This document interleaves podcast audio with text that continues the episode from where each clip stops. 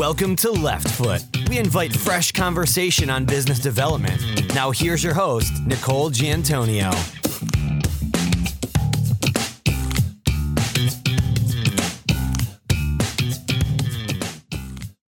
Hello, listeners, and welcome to today's episode of Left Foot. Our guest today is Danny Ertel, one of the founders of Vantage Partners. Hello, Danny, and welcome. Hi, Nicole. Great to be here. Danny's practice helps buyers and providers of service enter into, manage, and when necessary, mediate their relationships. Danny has practiced law, has co authored three books, and has written for and been quoted in the Harvard Business Review, Sloan Management Review, and The Economist. Danny, I've given our listeners a brief introduction. Please expand on the work you do at Vantage Partners and give us some insight into your background. Sure. Um, Nicole, at Vantage, we help uh, and we focus on helping our clients be more successful in how they manage their most important external relationships. So, be it with customers, suppliers, with business partners, and then also manage those changes internally for with process, with metrics, with skills, with behaviors, so that they can do those things well. Um, but it's hardly what I expected to be doing when I started out as a long as a young lawyer nearly 30 years ago. Um, I went to law school. I thought I was going to be a lawyer or a legal academic. I did all those things you're supposed to do. Um, and then I decided that wasn't as much fun um, as helping people just solve problems. These days, I travel way too much for work and not enough for fun. I do manage to, to have my wife join me sometimes at the more interesting destinations and, uh, and combine the two. Fantastic. Vantage Partners is involved in teaching others how to negotiate and also, you know, negotiating while establishing strong client relationships and strong advisor relationships. Danny, what qualities do you have that make you good at negotiating and keeping those relationships with clients and advisors solid? Well, you know, I may be fooling myself, but I like to I like to think I listen. Um, listen for what's being said and also for what's not being said. Um, and try to tease out what's really important to the person sitting across the table from me or on the phone, um, whether they're a client or they're a negotiation counterpart. Really identify what we're solving for. Until we know what we're solving for, it's really hard to get creative. It's really hard to get persuasive. It's really hard to influence. Yeah, I would agree with that. So, I mean, it's so really, is there a tool or something that you use, a best practice that allows you to really get to the real heart of the matter with a client or prospect or an advisor? I mean, I think I, I keep digging. There's the old, you know, five whys um, as kind of a metaphor, but I, I keep trying to, to get to to what really are the clients' needs, their objectives, their fears, their desires? What are they trying to accomplish or avoid? Um, and when I understand that, then the then the problem, then the discussion really becomes one about sort of putting our heads together and say, how do we solve for that?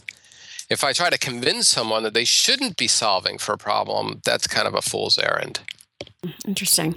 You know, there's so much. I'm, I'm, quite interested to hear any, you know, stories, and we'll talk about that in a minute about, you know, heated conversations, heated negotiations. But, you know, is there a particular tactic that people use in the market that you find frustrating, either when you're working with a client and advising them on a negotiation, or one that you've experienced yourself that you find particularly uh, not positive or not helpful?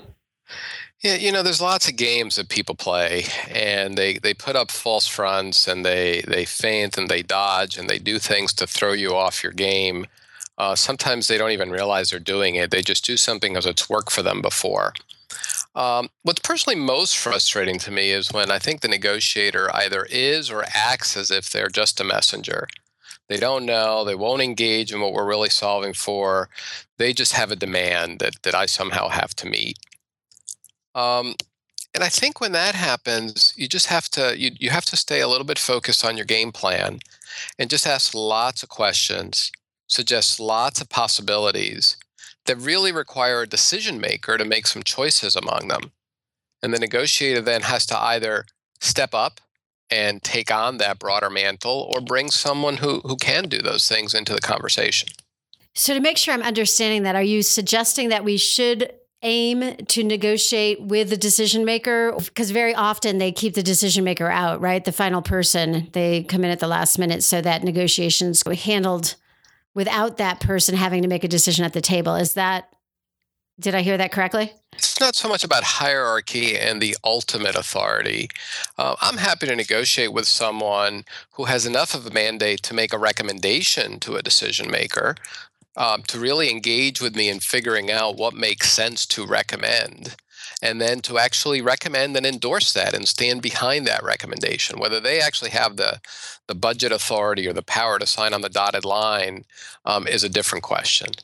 Um, i just find frustrating to, to try to influence or negotiate or problem solve with someone who can't engage um, who has no ability to make real choices uh, among the options on the table mm-hmm. Understood.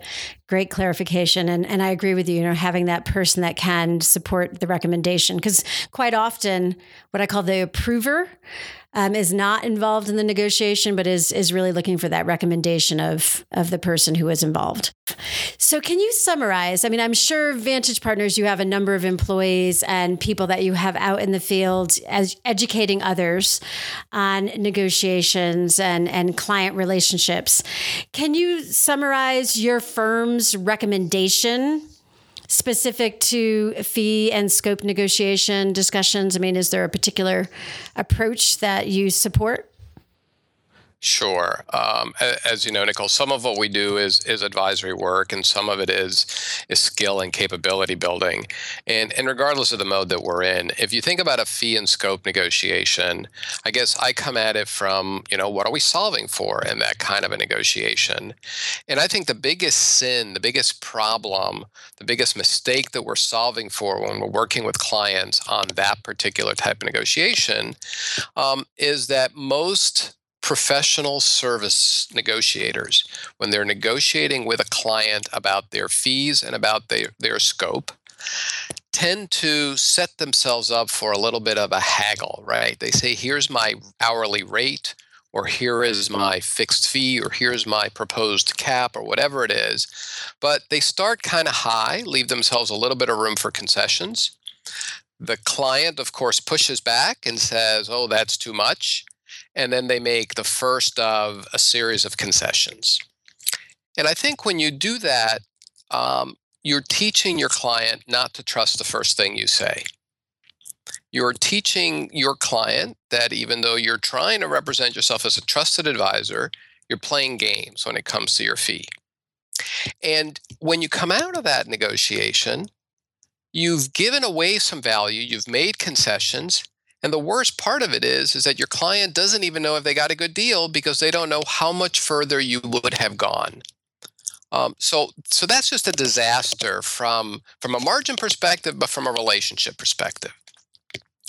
And I think that it's it's funny because if you were to ask that same professional who just engaged in that silly concession haggle with a client over fees, how they negotiate a deal on behalf of the client, they wouldn't have done that they would have said, we've really got to understand what the other side needs, and we got to understand some leverage points, and we got to get creative, and we got to figure out who's got to be persuaded and be on board.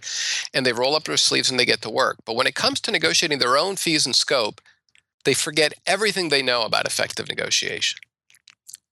So, my first piece of advice is flip that switch in your brain that says, this is a professional negotiation and prepare for it the way you would prepare for any negotiation on behalf of your client.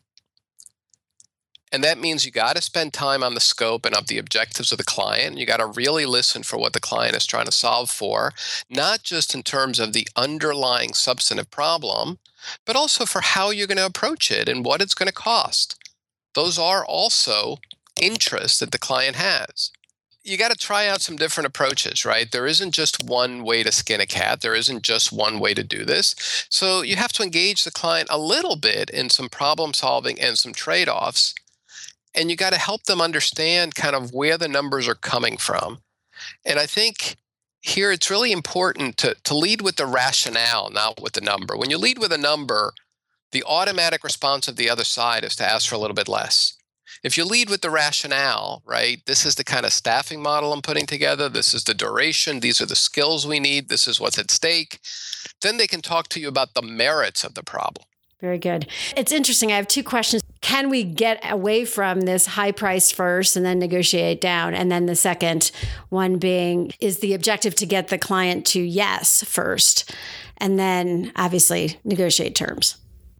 So let me start with the second question first. Um, we have to get away from that because otherwise it feels like going to buy a used car and nobody enjoys that experience. Um, not the not the seller, not unless you enjoy just for sport but chances are you also never want to deal with them again after you're done with a bit of sport.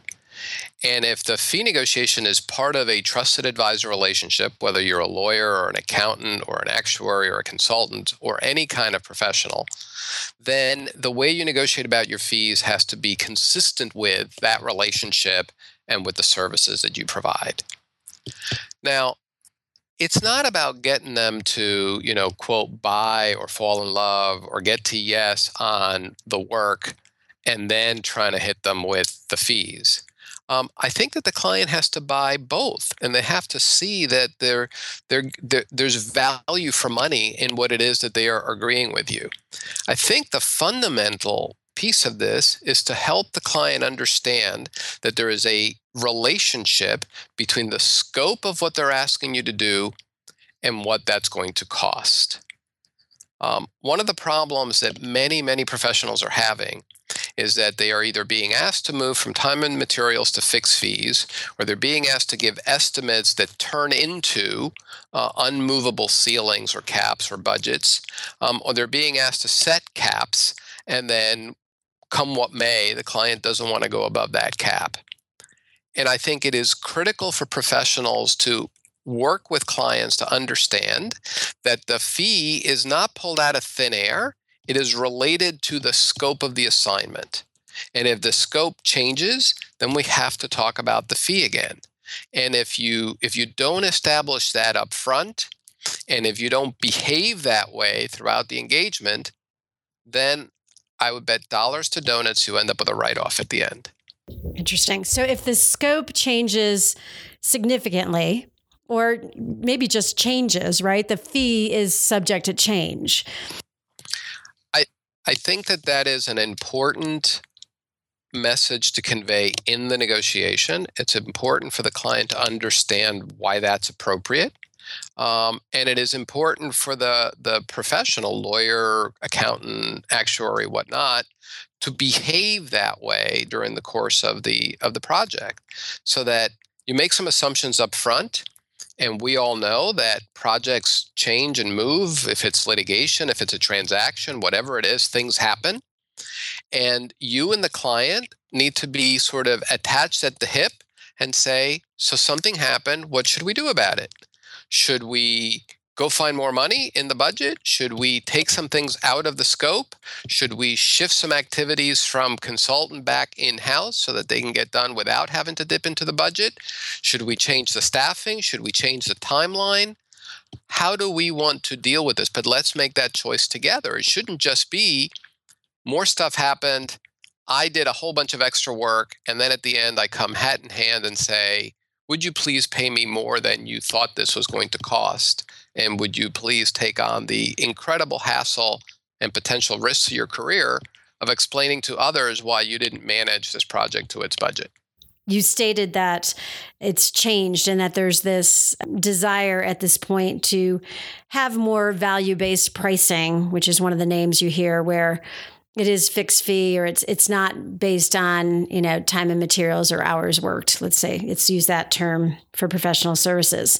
Do you think that that this change is a result of changing market conditions? You know danny i interview a lot of lawyers and others and consultants etc and the more seasoned lawyers feel that you know, charging an hourly fee worked just fine for many years. so I'd love to get your thoughts on the change and, and why we're seeing this change.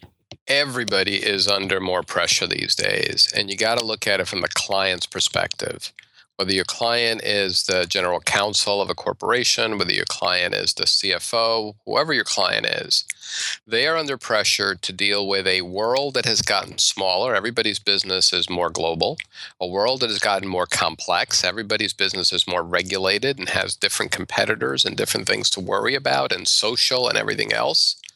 and they're not being given any bigger budgets. So the client is under pressure to do more with less.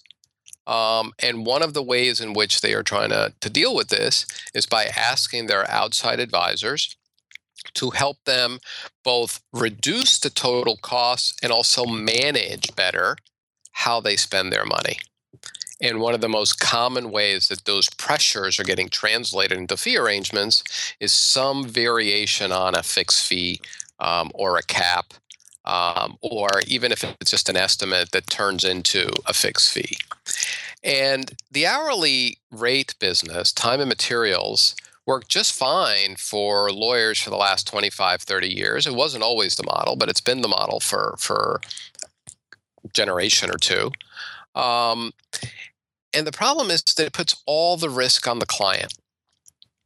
Um, and clients are just not willing to take on that risk anymore. Um, they want their advisors to be somewhat responsible for what path do they take through the woods to get to our destination? And is that a more efficient path or a less efficient path? The flip side of that is that caps and ceilings and fixed fees can potentially put all the risk on the provider and make us essentially provide scope insurance for free to our clients. Um, and that's not going to be sustainable either. Um, so I think lawyers uh, actuaries, consultants um, have to work with their clients to say, we are going to manage scope and budget together. To be clear up front as to what the assumptions are, and to have a process in place throughout the engagement to revisit those and make choices together you know, I want to move on to some success stories, but before we do, have you seen a tool or uh, have you recommended a tool that clients and advisors can use to help manage that process that you know allows just really summarizes how they should go about defining scope and and really how often they should revisit, et cetera? Uh, so uh, a couple thoughts on that, Nicole. Uh, first is I like I like visuals, and I know we're on a podcast, but let me let me paint a picture. Um, you know, imagine that you had a graph showing how much time we as professionals spend talking with our clients about fees and scope over the life of the engagement. Okay. So we would find that it's very high at the beginning when we're selling and negotiating our fees, and then it drops to almost nothing and then it shoots back up again when we're trying to submit our invoice and collect our fees. Big U shape, big wide U. Now, on the same chart, graph how much leverage we have in those negotiations. And our leverage is lowest at the beginning when we're still trying to win the assignment. It goes up when the client is relying on us to get the work done. And then it comes crashing down when we deliver the work and put our hands out and say, by the way, we need to get paid more than we agreed. And I think that we have to take we have to take a lesson from that chart, which is we have to keep the client in it with us and being co-responsible for making trade-offs. We learned something. Okay, what does that mean? What do we do? What do we take out to make room? Or should we keep going full barrels ahead and don't worry about the budget? That's not a choice the outside advisor should make on their own. That's a choice that the client has to be a part of, is entitled to be a part of. When you come to the client at the end of the engagement and say, by the way, I blew the budget, I didn't tell you, and I just ran up a lot of charges, you put them in a very difficult position. That's not good for the relationship. Um, that's not being a good outside trusted advisor. Well, you also put yourself at risk because you might have to do a write off as well. So there's risk all around at that point. Absolutely. At that point, um, what I can guarantee you is that your profitability and your relationship are both going to get dinged. How much of each will depend on the circumstances, but they are both going to be worse off for it. So, my my most important piece of advice to professionals is don't let the initial negotiation be the last time you talk about fees and scope until the end of the matter.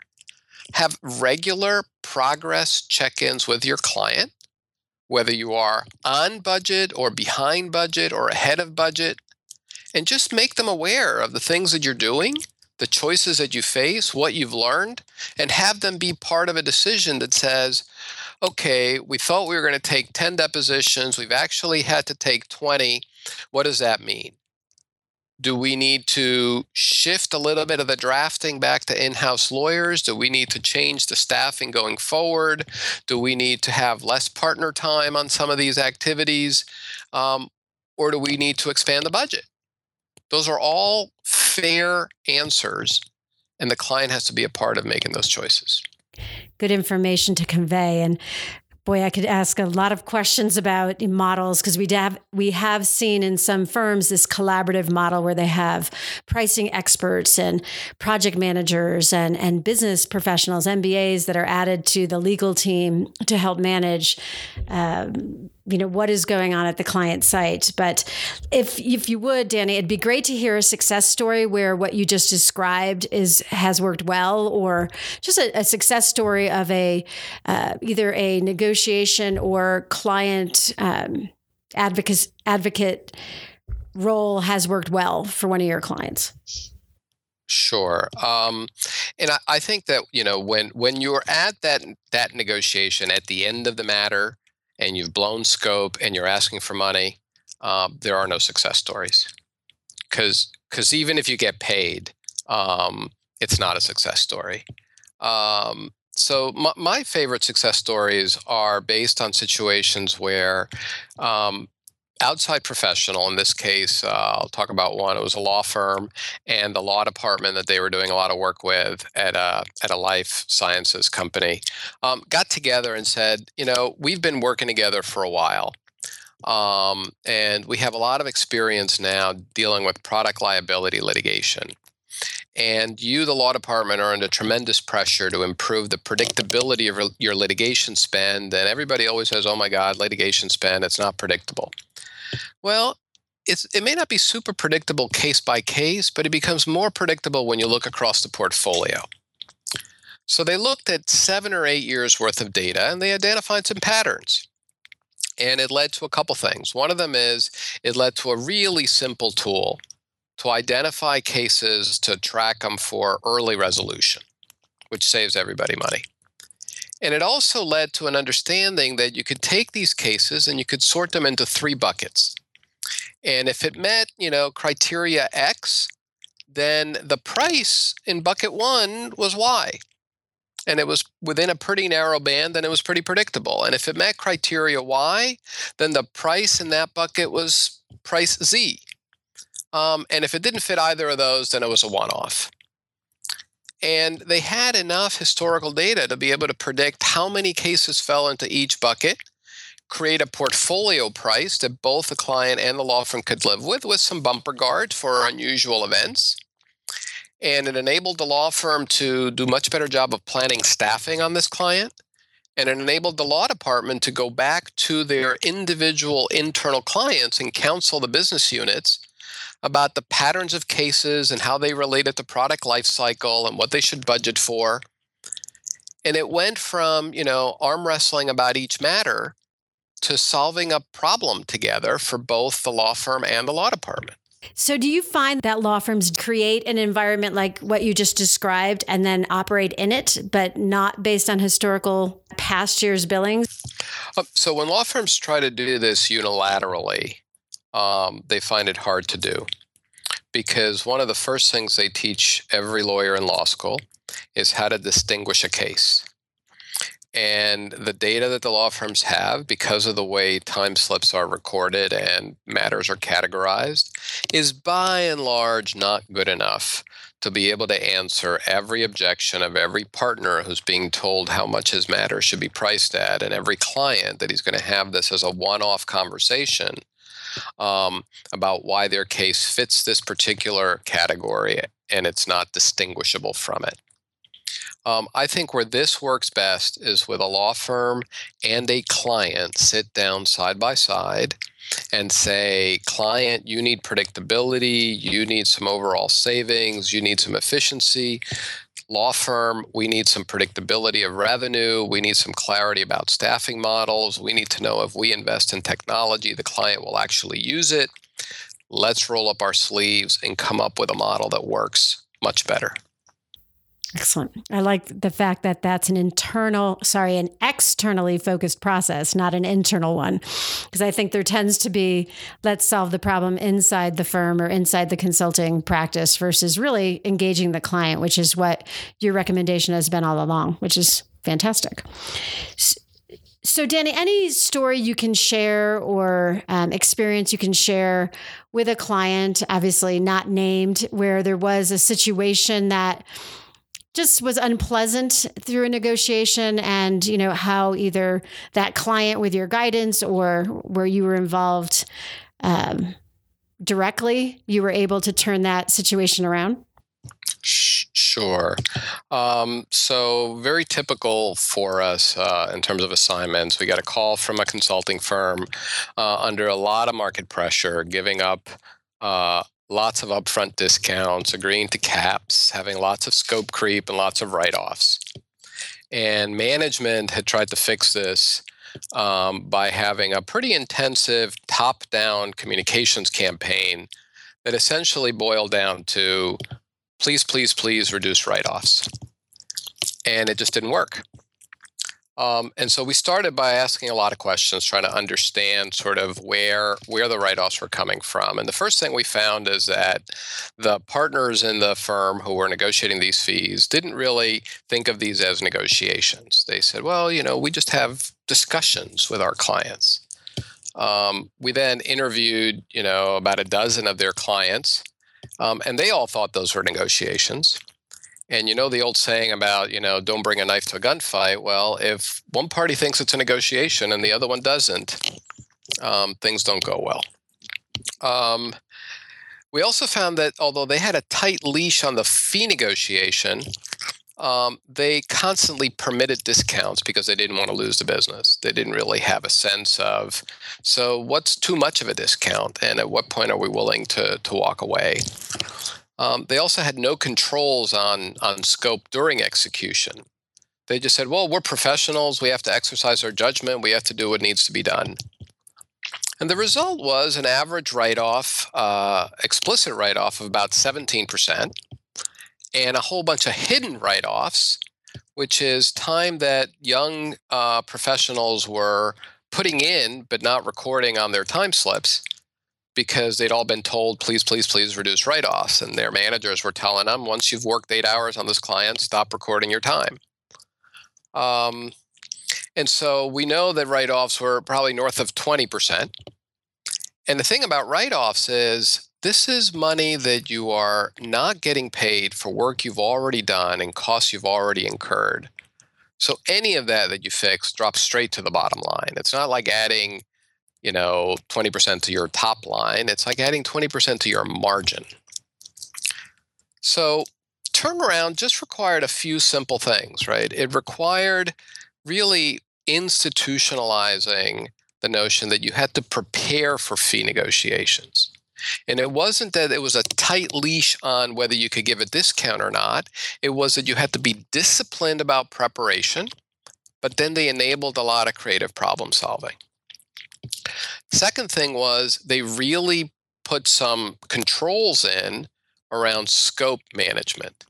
And that meant that there was a change process internally to make sure that teams, specialists, partners in other offices who were being pulled into the matter really understood what the scope was and what the fee arrangement was. So they didn't just say, oh, here's a problem. Okay, well, 50 hours later, that was a really interesting problem. And let me tell you why um, when it was meant to be a five hour problem. Um, and then the other part of good scope management was regular client check ins about the choices to be made. And I've already bored you with that, so I'll, I'll get off my soapbox on that one. Um, the last piece was um, they also institutionalized having regular debriefs at the end of a matter. Um, because the typical thing that happens in many consulting firms is at the end of a matter, you have a big write off, and a partner writes a little note to the file that says, We're going to take a hit on this one, but we'll make it up on the next one. And of course, you never make it up on the next one, you just add to the write offs on the next one. Um, so they made these three simple changes, and the results in the first year were nothing short of spectacular. Millions flowed to the bottom line, and it was something that they were able to sustain for the next several years. Um, we stopped tracking it as a case study about four years in when the firm went through a series of mergers and there was there was no longer an apples to apples comparison. Um, but uh, but what they added to the bottom line was just uh, really gratifying to see. That is a great success story, and really like the idea of consistency and how they operated and accountability because I think that's a big factor in making sure that these programs can continue and the fact that you tracked it for 4 years. I mean, that's and still saw you know cumulative or uh, additional results going in once the practice was in play. I mean that's got to be somewhat unique. I don't think you hear often that a program like that has been rolled out and then you know continues to benefit the organization. So i'm sure they felt quite uh, pleased with the results. Vantage Partners has, and just for our listeners, I had the pleasure of working with Danny and Vantage Partners when I worked for a professional services firm.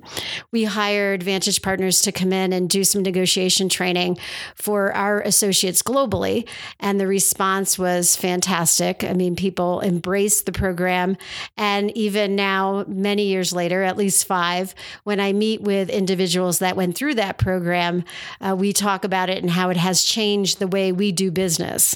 And Danny, one of the things that we talk about when I meet with those folks is the BATNA. And that's one of the things we all remember and have retained. Is there another standard that Vantage Partner uses that you would like to describe, or would you like to tell our listeners about BATNA? Your choice.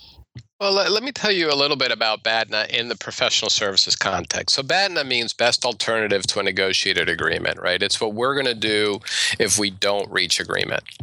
Um, and when you're in sales or business development and professional services, sometimes people say, well, BATNA doesn't make any sense to to me because I need to close this deal and the next one. It's not like I can just walk away from this one because this one isn't good and close the next one. Um, and I think it's helpful in professional services to think about BATNA in terms of opportunity cost. Um, and again, a visual helps a little bit, right? If you have your client portfolio and you could map it onto a two by two matrix, right? And on one axis, it's how profitable they are. And on the other axis, it's how strong the relationship is. Um, it turns out that there's only two of those quadrants that are stable. And unfortunately, it's the low, low quadrant and the high, high quadrant. Because when you're talking about sort of high margin, low relationship clients, those clients are really vulnerable.